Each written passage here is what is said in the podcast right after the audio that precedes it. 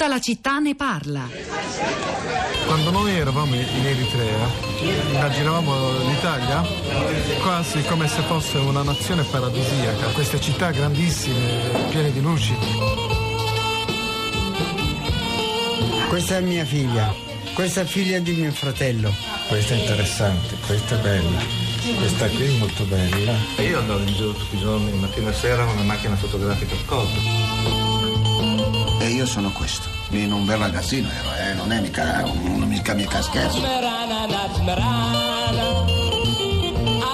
Volevano entrare nel territorio, partecipare, non solo sopravvivere, ma far parte della comunità e far parte di Milano vista io diversamente, nata e cresciuta qua, confronto l'italiano che è nato e cresciuto lì e parla il tigrigno, lui viene visto eritreo, io vengo vista come una straniera. Questo era un estratto da Asmarina, un documentario di Alan Maglio e Medin Paulos del 2015, realizzato all'interno della comunità Nabesna, Abissina, Abesna, Abissina di Milano, a partire dai documenti fotografici che costituiscono un po' la memoria collettiva di quella comunità, raccoglie l'eredità delle storie personali di tante persone come quelle protagoniste anche dello sgombro di ieri a Piazza Indipendenza, indagando la sfumatura dell'identità, non sono mica tutti un unico blocco, della migrazione, anche delle aspirazioni delle persone, un lavoro di ricerca e anche di ripresa durato un anno e mezzo, basato soprattutto raccogliendo le testimonianze dirette e anche la ricognizione di materiale fotografico antico presente negli archivi personali dei membri della comunità bissina e istituzionali. Asmarina peraltro è anche il titolo di una canzone canzone, forse i meno giovani la ricorderanno, cantata negli anni 50 da un italiano, Pippo Maugeri, diventata poi molto famosa tra gli eritrei che la cantano alto anche in italiano. A proposito di quello che si sono lasciati alle spalle fuggendo, molti di coloro che hanno per esempio già ottenuto da anni lo status di rifugiato e che vivevano da quattro anni nella palizzina di Piazza Indipendenza a Roma, come ci ha raccontato Barbara Molinario dell'UNHCR poco fa in trasmissione.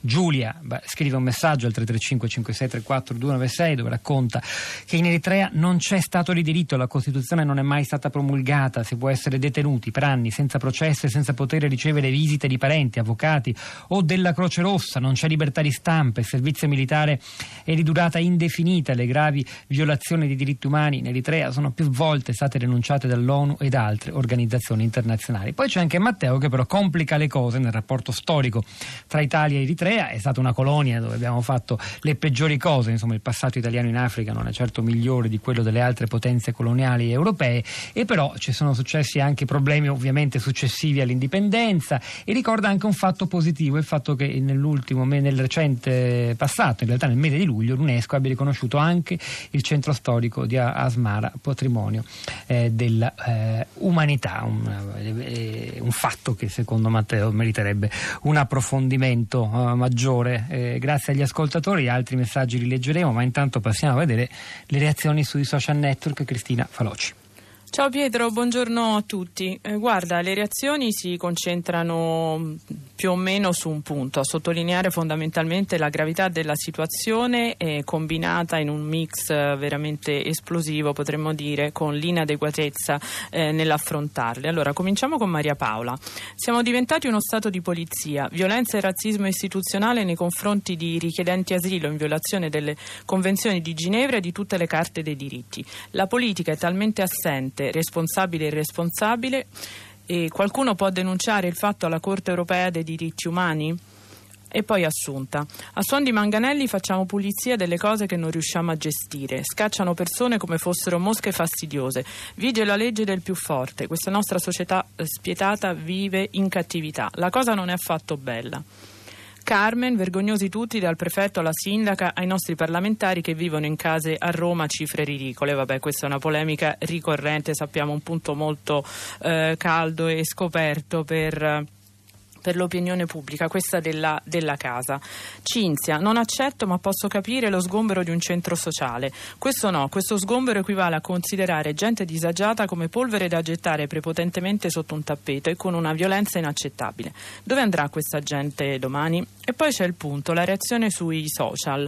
Graziano, bello l'intervento dell'ascoltatrice di stamattina. Come commentare? Vorrei cominciare dicendo che ieri per un commento che ho lasciato sulla pagina Facebook di ANSA si è scatenato scatenata, si è scatenata l'ira più bassa dei nostri concittadini, con parolacce e insulti degni di una partita di calcio, con spettatori simili a bestie feroci. E poi voglio chiudere con Cristiano che ehm, cita le parole di Arianna Ciccone, la giornalista blogger di Valigia Blu che ben conosciamo che usa parole particolarmente dure. Eh, la pena infinita di questi odiatori seriali e di editorialini messi giù fra un tè con i pasticcini e un altro, costretti ad argomentazioni sbilenche e sgangherate perché non hanno il coraggio. Abbiate il coraggio del vostro cattivismo e della vostra disumanità e risparmiateci finalmente la fatica di doverci misurare con commenti disonesti che servono solo a nascondervi. Vi fanno schifo i più deboli, i poveri, i disgraziati. Siamo nati dalla parte giusta del mare, non per merito, ma semplicemente per culo e dovremmo onorare questa fortuna tendendo la mano il più possibile a chi non ha nessuna colpa ad essere nato dalla parte sbagliata del mare. Sia maledetto quel potere che mette gli uni contro gli altri, i miserabili. E le commenta in un messaggio un paese dovrebbe poter accogliere rifugiati solo se in possesso di un reale progetto di integrazione. L'accoglienza selvaggia e disorganizzata viola i diritti di quell'umanità importata, tra virgolette, lasciata allo sbando, uomini inseriti nel paesaggio come i cinghiali qualche anno fa sull'Appennino, addirittura, una metafora che disturba, certo. Ele è un punto interessante, però il problema è che il diritto internazionale, la Convenzione internazionale sui rifugiati, eh, obbliga uno Stato a, a, che, che, l'ha sottoscritta ad accogliere senza condizioni chi ha il diritto all'asilo politico. Quindi il progetto di integrazione non è una condizione, se c'è li accogliamo, altrimenti no. Non si possono chiudere le frontiere alle persone in fuga da guerre e persecuzioni. Questo è un pilastro della democrazia. Eh, poi però bisogna mettersi al lavoro per impedire che accadano vicende come quella recente di rifugiati rifugiati eritrei nel centro di Roma, ma ve ne sono state altre nel passato, comunità di rifugiati somali sempre a Roma qualche anno fa, la raccontammo anche a questi microfoni e molte altre. Bruno, buongiorno, benvenuto.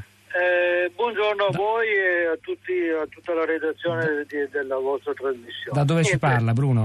Ah, scusa, da Campodassico in provincia di Padova. Prego Bruno. Eh, beh, premetto che sono un vostro affezionatissimo eh, ascoltatore e, e, ringrazio la RAI perché, perché mh, esiste una trasmissione come la vostra. Io volevo solamente, ho mandato solo il messaggio perché eh, posso capire mh, i disagi di chi vive certe situazioni nei confronti eh, o avendo vicino persone di diversa etnia eh, dalla propria però non riesco più a sopportare, credetemi, l'ipocrisia di noi italiani che vogliamo essere quelli eh, che mh, dovrebbero dare l'esempio della legalità, del rispetto delle leggi, eh, della cura del proprio territorio, della propria città, del proprio quartiere. E dopo, eh, camminando come che faccio io per strada, anche se in un piccolo comune di 15.000 abitanti, mi accorgo che ci sono eh, continue violazioni alle leggi più normali e di buon convivere proprio espresse da noi italiani, eh, questa ipocrisia continua nel voler nascondere il nostro malcostume e scaricarlo su chi viene qui per altri motivi, ma si adegua perché io che vengo dal sud, scusatemi la mia franchezza, eh, se vado a Milano eh, ci sono meridionali che continuano a usare il metodo di vita che hanno nel sud. Eh, se però oltrepassiamo il confine e andiamo negli altri paesi, io italiano mi adeguo a quella eh, cultura e civiltà. Se cade uno butta una cicca per terra ho la come posso dire, il diritto di richiamarlo e di dire guarda, quella la tiri su, se no chiamo... E invece noi violiamo le nostre stesse leggi di cui invochiamo il rispetto da parte degli altri, un po' questo è il senso dell'intervento di Bruno, che conteneva anche altre implicazioni, insomma, da cui ci, ci, ci sarà bisogno di molto tempo. Danilo, buongiorno. Buongiorno. Lei invece ci parla da dove, Danilo? È da Foligno, in provincia di Perugia. Prego. Eh, sì, no, ho mandato un messaggio perché nonostante eh, le, le tante discussioni che ho sentito in televisione anche nella vostra trasmissione continuano a non capire bene i contorni della faccenda perché non riesco a capire come sia possibile che la massima autorità che si è occupata di questo sgombero o chi sopra di lui ha deciso che questo sgombero dovesse avvenire non si sia recato da questa comunità a spiegare le ragioni per cui sarebbe accaduto.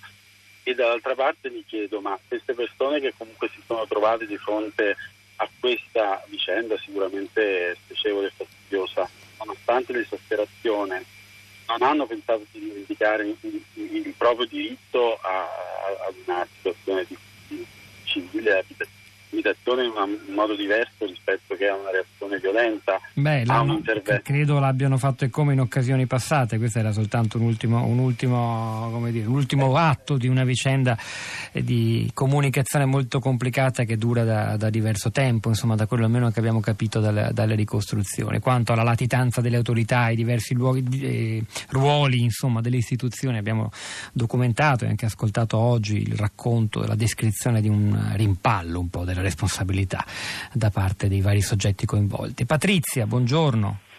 Buongiorno. A lei la parola, dove ci parla Patrizia? A Trieste. A lei, in breve se può.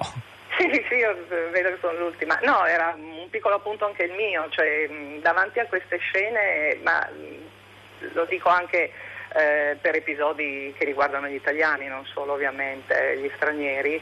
E mi viene in mente una, la, la, mia storia personale, appunto nata in una famiglia operaia con richieste come si usavano negli anni 60 di assegnazioni di case popolari, attese di anni, case popolari non assegnate. Dico, eh, veramente a nessuno di noi sarebbe mai venuto in mente di occupare una casa e credo che questo significhi un cambiamento anche nei rapporti con, con la legalità, col senso dello Stato, con la propria posizione. Eh, di cittadini. Grazie Patrizia. Allora Cristina, Su Twitter brevemente Luca una nota di leggerezza in romanesco commentando la foto del poliziotto che accarezza la guancia della, di una di questi rifugiati. Stamano può essere ferro e può essere piuma, oggi è stata una piuma. È il momento di Radio 3 Europa con Anna Maria Giordano, tutta la città ne parla, si chiude qui. Vi ricordo che stamani alla parte tecnica c'era Mauro Torini, al suo fianco in regia Piero Pugliese, a questi microfoni Pietro del Soldà e, e Cristina Faloci. Hanno collaborato a questa puntata anche eh, Rosa Polacco e tutti i colleghi della redazione. Vi ricordo che tutta la città ne parla è un programma a cura di Cristiana Castellotti. Vi auguriamo insieme un buon fine settimana. Ci risentiamo lunedì mattina alle 10.